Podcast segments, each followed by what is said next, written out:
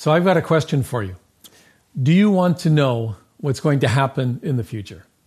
Now, I know I do. As human beings, we've always been insatiably curious about the future. And people have gone to great lengths to try and figure out the future. Many people have gone to services like psychics to try and figure out the future. Or, on the more formal sense, we have a whole group or class of business analysts who spend time trying to read the trends trying to read the finance trend, the technology trend, the housing trend, to try and predict the future. Because we're insatiably curious and anxious about the future. We want to know how things are going to turn out. Now, on top of that insatiable curiosity, we added COVID. And I think COVID has created more interest, more concern about the future than I've witnessed at any other time in my lifetime. And for some, the unknown and unstable sense of future has affected their mental health, as, we've, as is evidenced in the increased anxiety uh, related to the future. Now, I've heard all kinds of predictions about the future, especially concerning COVID. I've heard predictions about what will happen if we take the vaccine, predictions of what will happen if we don't take the vaccine, predictions of what will happen to the economy, to the way we work, to the way we travel, to our religious freedoms, to the church in Canada, all kinds of predictions. What's my point? My point is, we all want to know the future. We have always wanted to know the future and the implications for our lives going forward. We wonder about it, we worry about it, we speculate about it, we plan for it, we have hopes for it, but none of us have any control over the future. And that's what creates anxiety, that's what creates concern, that's what creates fear for many of us. But we can face the future with confidence, with hope, and with joy. And that's what I want you to know today that you can face the future with confidence, with hope, and with joy. And hopefully, by the time this message is done, you will see why this is true. See, today is an important day in the Christian calendar. Today, we are celebrating the intersection between the past, the present, and the future that God has for us. Today is Palm Sunday. And Palm Sunday is a day when Jesus fulfilled the past with his actions that pointed to a future reality that gives us the confidence to live with hope in the midst of the unknown. Did you get that?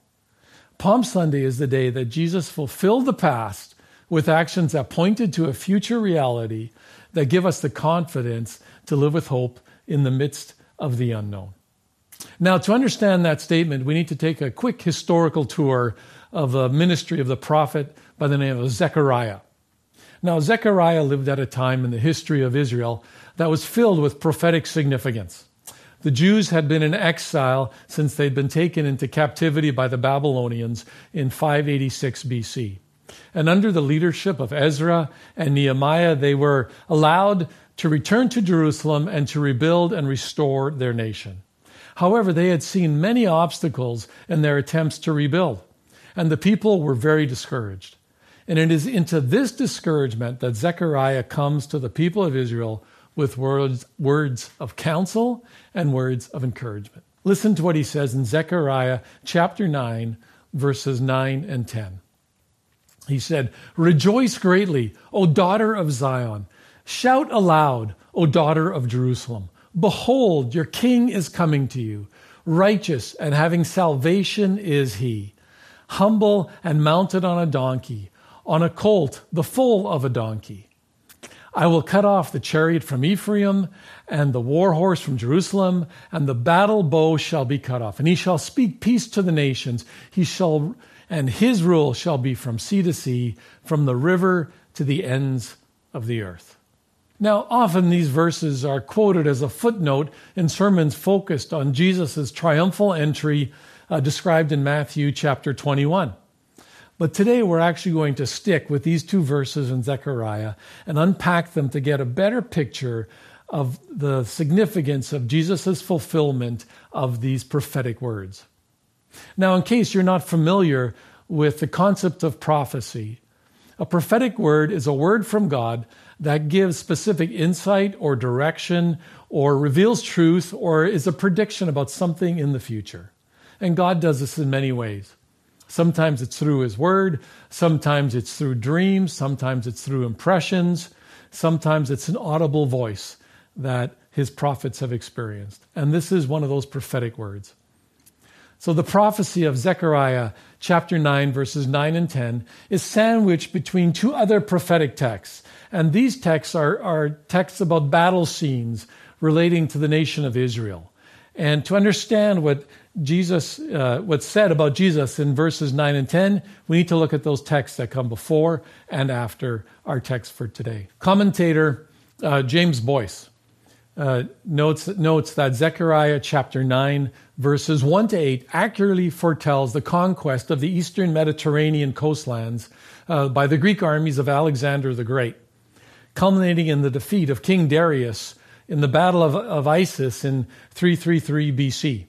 After conquering uh, the cities under Darius's rule, uh, Alexander then turned his attention to Jerusalem and was going to attack Jerusalem.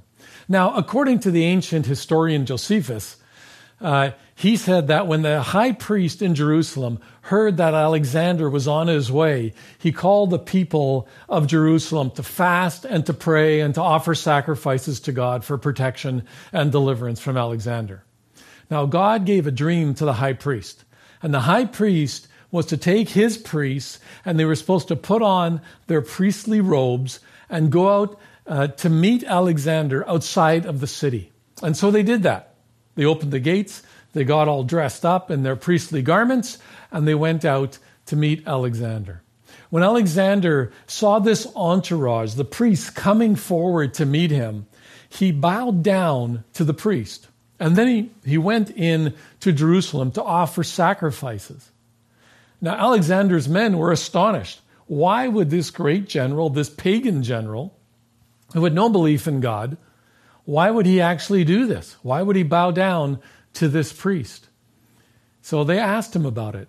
Alexander said that while he was in Macedonia, he had a dream and he had seen this priest dressed in with these garments in his dream. And in the dream, that priest had told Alexander that he would conquer the Persians. And so, because of that, he said, That man is standing in front of me. And he submitted himself to the authority of the priest and spared Jerusalem from being conquered, fulfilling what Zechariah prophesied in Zechariah chapter 9, verse 8, the first half of that verse. Now, the second prophecy that was fulfilled is in verses 11 to 17 of Zechariah 9. And those verses refer to the Jewish conquest of the Greeks, which was fulfilled in the Maccabean revolt that took place around between uh, BC 170 to 150. And so we have these two battle texts, these two texts that talk about what would happen in the battles and the threats that the people of Israel, in particular the people of Jerusalem, would face. And in the middle of that, we have this declaration of a king, of a very different kind of king, and a radically different kind of kingdom. So, Zechariah chapter 9, verse 9 begins with the line Rejoice greatly, O daughter of Zion. Shout aloud, O daughter of Jerusalem. Now, Zechariah says, Rejoice greatly, O daughter of Zion. Now, a daughter is a description uh, of the people in a, in a place, of that population, personified as a female. Why rejoice? Why is this such good news? Israel had seen many kings come and go. After Saul, David, and Solomon, the kingdom had been split into two kingdoms northern kingdom and the southern kingdom. The northern kingdom being Israel, the southern kingdom being Judah. Now, the northern kingdom saw many evil kings. The southern kingdom had a few good kings, but also had many evil kings. Life was very difficult for both. So, why rejoice about another king? Was it just another person coming, just another ruler? But Zechariah says that this king will be different from all other kings that they've ever had. And the second half of verse 9 says, Behold, your king is coming to you, righteous, having salvation is he, humble and mounted on a donkey, on a colt, the foal of a donkey. So Zechariah is saying there's three ways that this king will be different. He'll be righteous, he will bring salvation, and third, he's going to be humble.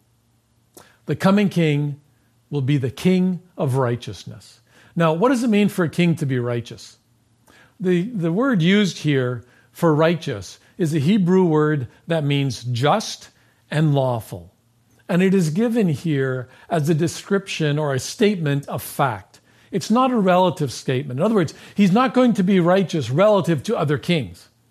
Now, often we compare leaders and we say, this one is good compared to the last one.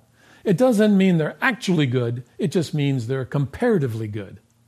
Is that what Zechariah is saying?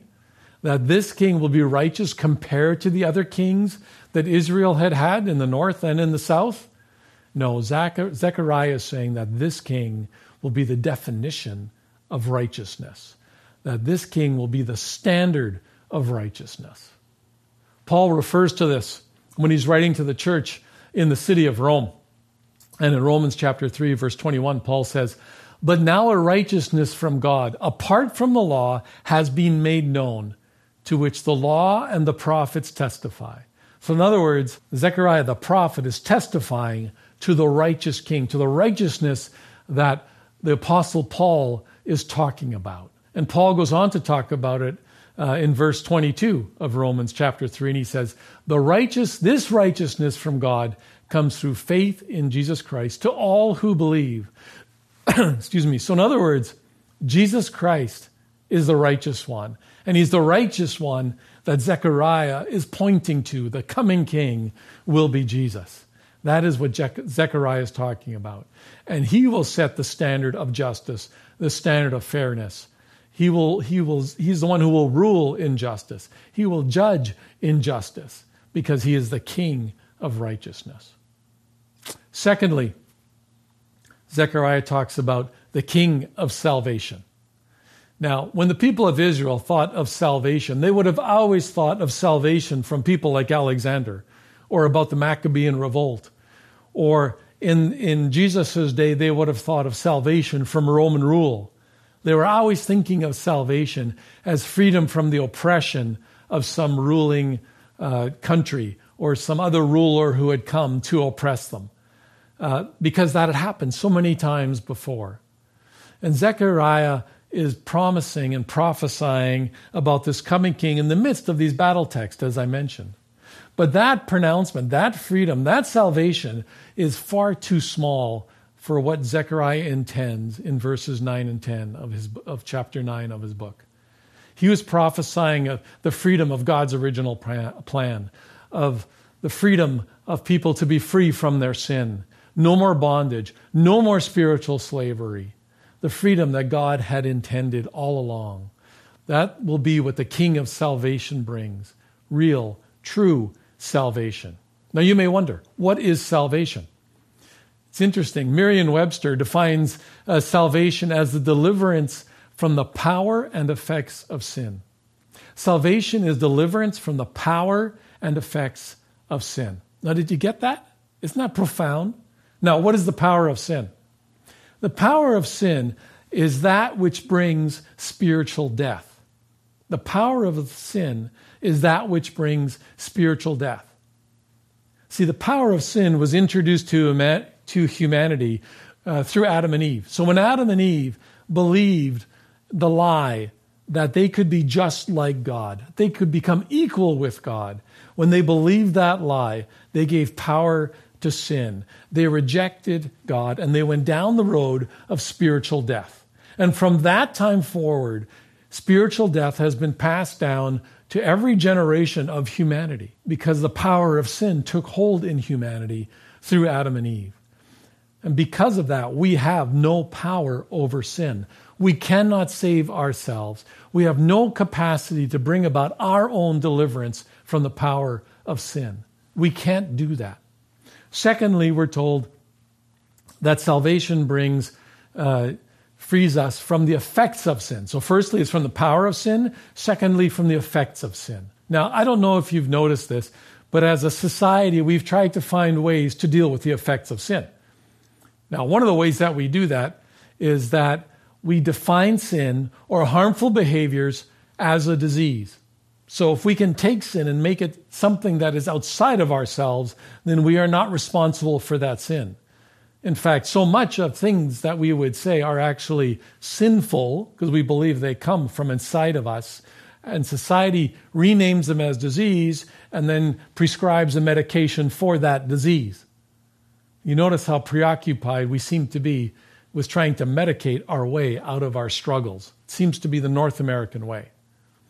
Secondly, we've tried to also simply redefine sin. We take things that are destructive, that create guilt, that create shame, and we recategorize them. What's a simple example? Well, a simple, bold example would be abortion. So we no longer say that abortion is taking the life of a child. We say that it is actually exercising a woman's right to choose. So therefore, it is a good thing. And the good outweighs the bad, which is taking the life of a child. Or in sexuality, we reject God's plan for sexual expression and we say, no, we're free. We are free from the repressive nature of God's plan. And we're told we should ignore any of the negative side effects in our relational, mental, emotional, spiritual, or physical world that may come from abusing sexuality or expressing it in ways that God never intended. Now, to a small degree, we can free ourselves or do the work to be free from the effects of sin. What do I mean by that? For instance, I can apologize for my poor behavior or inappropriate behavior or the hurt that I've caused someone else. If I'm an addict, I can go to rehab and try and deal with the effects of sin. But really, I'm only dealing with the symptoms of sin. I need to deal with the power of sin to truly deal with the effects of sin. I need to go to the source issue, not just the symptoms. Without victory, actually, over the power of sin, we won't recognize all the effects of sin. In fact, so often we think they're just normal behavior and we write them off. We say things like, well, everyone does it. Everyone behaves this way. Oh, don't worry about it. That's not sin. That's just human behavior. But that's not what God intended. And the coming king is the king of salvation. That means he will save his people and he will save us from the power and the effects of sin. Now, what does it mean to be saved? I think asking someone if they're saved is a strange question. Like, generally, if someone would ask us, Are you saved? we would say, Well, saved from what? And typically, when we think of being saved, our minds go to the consequences and negative impact uh, or hurtful of the hurtful and foolish things that we do. We think about things at that level. Those are the effects of sin, of sin. But the one thing everyone needs to be saved from is the power of sin, from spiritual death, which leads to eternal separation from God. So the King of salvation wants to save us at that level. As I said, everyone is born into this world spiritually dead but physically alive. No one has the ability or power to make themselves spiritually alive. Only the King can do that. Your self effort cannot do that. Your accomplishments cannot do that. Your charitable work cannot do it. There's nothing you can do to become spiritually alive. Why is that? It's simple because we're dead. We all come into this world spiritually dead. And if we don't deal with our deadness, we will spend eternity apart from God, apart from the goodness of God, apart from the people of God. And that's worse than anything that you or I can imagine or dream up. It's the worst thing that we can experience. The King of righteousness and salvation brings those to reality, his righteousness and his saving work, together to give us new life. That's what he does. I love how Paul explains this in his book, uh, Colossians, written to the church in the city of Colossae. He says this in chapter 2, verse 13 You were dead because of your sins, and because, of, because your sinful nature was not yet cut away. Then God made you alive with Christ, for he forgave all our sins. He canceled the record of the charges against us and took it away by nailing it on the cross. In this way, he disarmed spiritual rulers and authorities. He shamed them publicly by his victory over them on the cross. Did you get that? Your deadness was dealt with by Jesus' sacrifice on the cross. The King of righteousness gave himself up for us and gave up his perfect righteousness for you and for me. The King of righteousness and salvation saved us from the source of sin and paid the price for the effects of sin on our lives. I love that mental picture of our sins being nailed to the cross with Jesus. It's such a powerful picture. I mean, think about each of your sins written on a piece of paper and nailed to the cross, taken care of, gone, forgiven. What a beautiful and clear picture. Now, not only were our sins nailed to the cross, the texts tell us that the spiritual rulers and authorities, the devil and his demons, were defeated that day. What great news!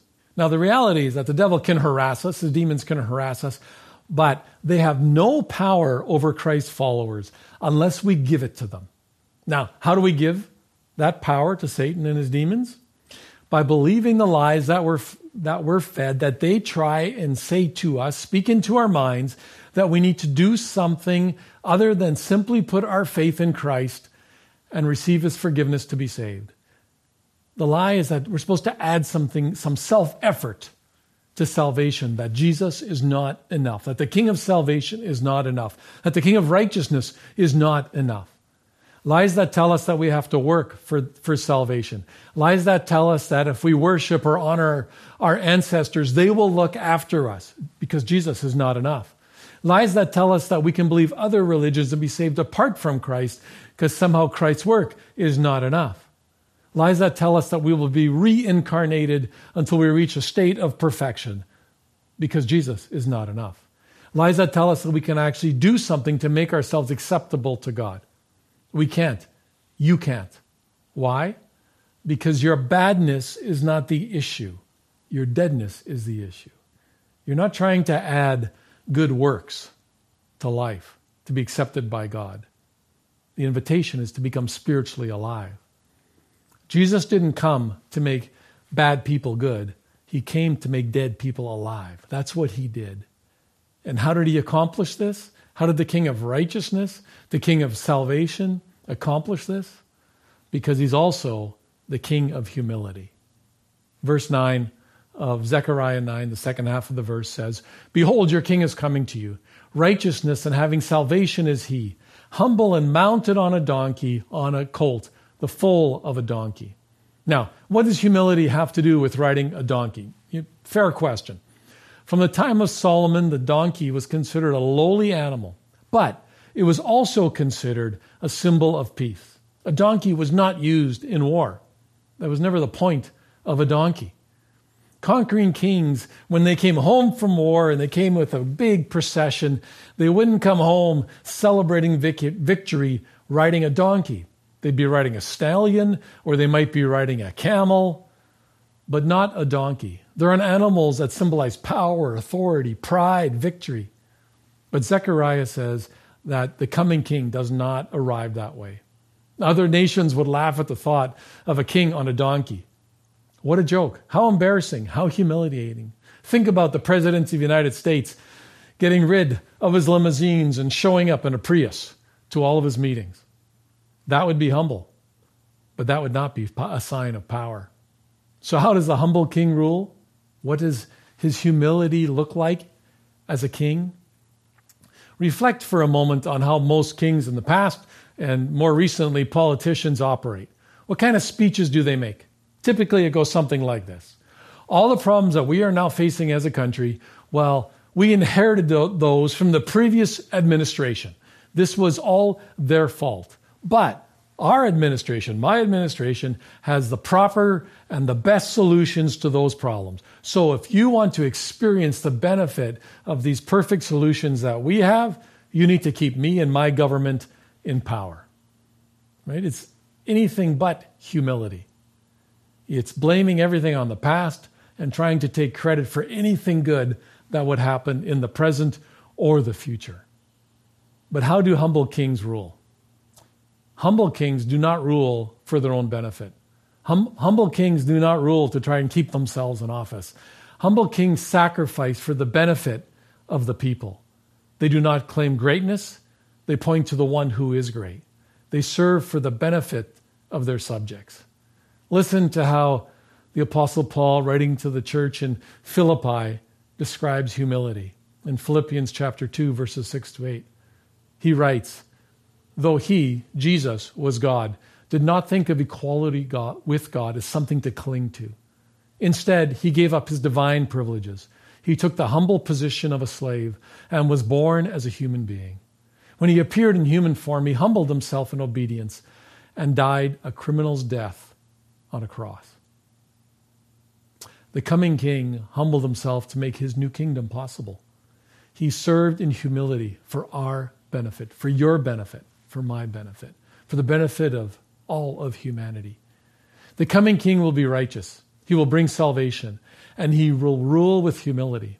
So, what will his kingdom be like? The coming kingdom will be a kingdom where we can live with confidence, with joy, and with hope. Zechariah 9, verse 10 tells us what it'll be like. He says, I, meaning Jesus, will cut off the chariot from Ephraim and the war horse from Jerusalem, and the battle bow shall be cut off. And he shall speak peace to the nations, and he shall rule from sea to sea, from the river to the ends of the earth. So, what is this symbolism that is uh, Zechariah points to? What does it mean? Well, first of all, it will be a peaceful kingdom. When he prophesied, the king enters, when the king enters Jerusalem, he will cut off the war chariot, the horse, and the battle bow from his people. What he's saying is that all the apparatus of war will disappear from the kingdom. The new kingdom will be established without physical force. It will be established in a way that is completely countercultural to how every kingdom gets established, then or now. Jesus established his, his peaceful kingdom through a revolution of sacrifice, the sacrifice of his own life. The church that Jesus started has always spread through peace through humility and through self sacrifice. Whenever the church has lost sight of its king and his character, it has actually become an ugly caricature of religion, operating just like all human kings operate, selflessly and destruct- destructively. But Jesus the king rules with peace. Secondly, he tells us it will be a united kingdom. Zechariah tells us that the people of God are designated as Ephraim and Jerusalem. What does that mean? He is telling us that the citizens of the former northern kingdom, who were cast off by God because of their rejection of him, and the citizens of the southern kingdom will be joined together in a new messianic kingdom envisioned here, prophesied here. That new kingdom is not an ethnic kingdom. It's not a national state. It's not a physical revolution. The new kingdom is the kingdom of God initiated by the person and work of Jesus through his death and resurrection in the church, walls separating Jew and Gentile will be broken down, as Paul tells us in the book of Ephesians, where he says, But now in Christ Jesus, you who were once far off have been brought near by the blood of Christ. This new kingdom is open to all who put their faith in the new king, in Jesus. Do you catch that? This new kingdom is open to all who put their faith in the new king, in Jesus. And thirdly, the kingdom will be a universal kingdom the Messiah, Jesus, will speak peace to the nations. His kingdom will not be limited to Jews. It will not be limited to the historic promised land that uh, was promised to Abraham. It will extend to all nations. And the advancement of this kingdom will be through the proclamation of peace by the ambassadors of the king, the followers of Jesus who proclaim peace with God, peace within, and peace with others. This kingdom will be ethnically and geographically diverse. The second half of Zechariah 9, verse 10 says, His dominion will be from sea to sea and from the river to the ends of the earth. Now, the river that is being talked about in this text is the Euphrates, the most remote eastern boundary of the promised land. The sea is likely the Dead Sea and the Mediterranean Sea. And the text tells us that the Messianic kingdom will incorporate all of the old territory of the promised land and much more. It will extend to the ends of the earth. See, because the king brings his kingdom. That's the beauty of what he does. And this verse, Zechariah chapter 9, verses 9 and 10, is the prophetic word, the word spoken into the future that was fulfilled by Jesus in the book of Matthew, chapter 21. And in the first five verses of Matthew 21, we see how this happens, where it says, Now when they drew near to Jerusalem and came to Bethphage, to the Mount of Olives, then Jesus sent two disciples, saying to them, Go into the village in front of you, and immediately you will find a donkey tied and a colt with her. Untie them and bring them to me. If anyone says anything to you, you shall say, The Lord needs them, and he will send them at once. They took pla- this took place to fulfill what was, what was spoken by the prophet, saying, Say to daughters of Zion, Behold, your king is coming to you humble and mounted on a donkey, on a colt, the foal of a beast of burden. And that's exactly what happened. Jesus was offering himself to the people, to the Jews from all over the country who had come together to celebrate the Passover. He was offering himself as the anointed one of God. Jesus, the coming king, was not looking for a physical throne to sit on. His kingship is a kingship of the heart. He came humbly riding a donkey. He came in peace. He didn't come to conquer the Romans, he came to establish his kingdom. He showed that he came not to destroy love, not to condemn, but to help, not in the might of arms, but rather in the strength of love. That's how Jesus came. And he came to establish his new kingdom, a righteous kingdom, a peaceable kingdom, a universal kingdom, a kingdom that defeats the power of sin and the effects of sin, a kingdom that brings life to its citizens. If you are a citizen of Jesus' kingdom, you can live with confidence, with hope, and with joy. You catch that? If you are a citizen of the kingdom of Christ, you can live with confidence and hope with joy, no matter what you fear or wonder or question about the future, no matter what unknown you face, because Jesus is King and his kingdom is secure. See, God's promises are true, just like Zechariah's word came true. And Palm Sunday is the announcement of that coming kingdom, of Jesus' kingdom. It's the announcement that Jesus defeated the power of sin and the effects of sin. Now, if you have not put your trust in Jesus, I invite you to do that today. Trade your idea of what you want Jesus to do for you and embrace what he has done for you that you cannot do for yourself. Trade your rule in your life for his rule in your life. The King is here. Jesus is here inviting you to celebrate with him by giving your life to him. Now, if you know Jesus, if you are a citizen of his kingdom, celebrate the king and his kingdom. Declare his peace to everyone in your world.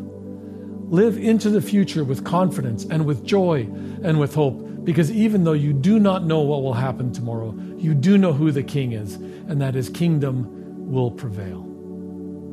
As we close, I just want to pray with you. So, if you're in that first category, if you've never entered into Jesus' kingdom, simply pray this simple prayer with me. Jesus, I recognize you as King. I recognize that you are the righteous King, the King who brings salvation, the King who rules in humility, the King who has defeated the power and effects of sin. And so I give my life to you. Please come and rule in my life. Forgive me of my sins and give me new life in you. Give me spiritual life to replace the deadness in me. Thank you for your saving work. Thank you for giving me citizenship in your kingdom. Fill me with your Holy Spirit and guide me every day. And if you are a citizen of the King, if you belong to his kingdom, but you struggled with the future, you've struggled with the unknown, you've struggled with anxiety, with the uncertainty of the world we live in, I want to pray for you as well as we close this morning. Father, I thank you for sending your son Jesus, and I thank you for each of us who have responded to his work, to his righteousness, to his saving work, to his humility, and the new kingdom that he initiated through his death and resurrection. And so, Father, I pray for each person who knows you but is struggling that they can take those fears, they can take those concerns and give them to you today. To reject the lies of the enemy who says you have to do more, you have to know more, you have to be more, that there are other ways to find peace outside of Jesus. We just reject those lies today and we say, Jesus, you are my King. I follow you. Fill me with your truth. Remind me of the truth of the reality of your kingdom that you rule, that you are the King of righteousness, the King of salvation, that you rule with peace and you desire to give each one of your citizens peace. Come and fill us with your spirit. And Father, I pray that as your spirit fills us, that we would be your ambassadors, the ambassadors of this kingdom, to share that good news with each person that you lead us to. So we celebrate that great work that was initiated on the Passover as Jesus rode into the city to fulfill prophecy and initiate the steps towards the cross, which would bring ultimate victory and ultimate freedom for all who put their faith in him. In Jesus' name I pray, amen. In a minute, we'll have some questions for you to reflect on uh, regarding today's message and regarding Jesus' kingdom and your experience in it.